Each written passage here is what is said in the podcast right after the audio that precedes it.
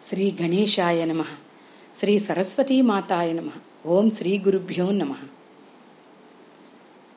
వైకుంఠం నుండి మన కోసమే దిగివచ్చి ఏడు కొండలపై ఎక్కి కూర్చొని తనను స్మరించే వారిని ఏడేడు జన్మలకి కాపాడతాను అన్నదే ఆ ఏడుకొండల స్వామి వారి యొక్క మాట.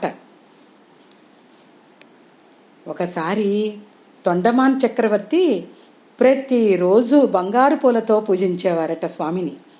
కానీ మరుసటి రోజుకి ఆ బంగారు పూలు మాయమైపోయి ఆ ప్రదేశంలో మట్టి ముద్దలు ఉండేవట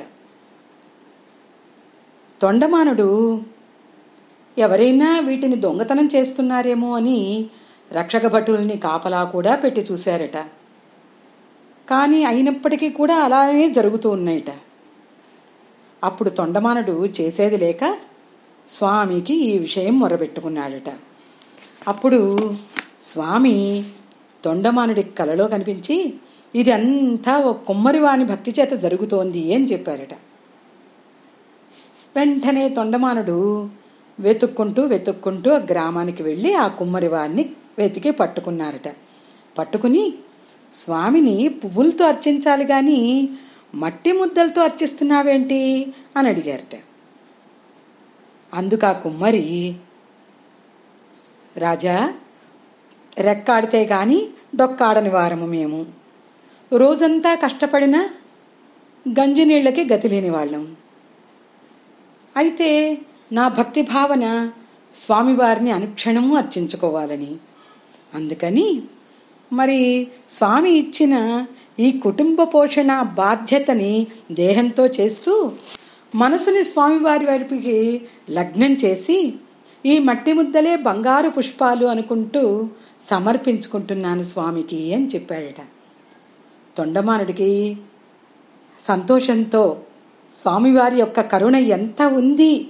మన మీద మన బాధ్యతని మనం సక్రమంగా నివర్ నిర్వర్తిస్తూ మనసుని భగవత్పరం చేస్తే ఆయన ఎంత గొప్పగా చూస్తాడు అనేది అర్థమై ఆ కుమ్మరికి అంతులేని ధన సహాయం చేసి అతని కుటుంబ బాధ్యత కోసం ఆయన మనసును కూడా ఆయన లగ్నం చేసి భగవంతుడిపై గొప్పగా ఆయనకు అన్ని కైంకర్యాలు చేస్తూ ఉండేవారట తొండమానుడు. అంటే స్మరించినంత మాత్రానే మన సమస్యలన్నీ తీరుస్తాడనే కదా స్వామి. అందుకని ఈరోజు శనివారము మనమందరం కూర్చుని ఆ సంకటాలు తొలగించేటటువంటి వెంకటరమణమూర్తిని వెంకటరమణ సంకటహరణ అంటూ ప్రార్థిద్దాం. ఈ సమస్యలన్నిటినీ తొలగించి జనజీవనాన్ని మళ్ళీ ఆనందమయం చేసి అందరినీ సంతోషంగా చూసుకోగలిగినటువంటి శక్తి స్వామివారికి ఉంది. ఆయన కరుణ అనంతమైనది. అందుచేత మనం వెంకటరమణ సంకటహరణ వెంకటరమణ సంకటహరణ వెంకటరమణ సంకటహరణ వెంకటరమణ సంకటహరణ అంటూ ప్రతి క్షణము ధ్యానిద్దాం. ఏ పనిలో ఉన్నా సరే మనసు స్వామివారి అందు లగ్నం దేహం ఇహ బాధ్యతలకు అంకితం.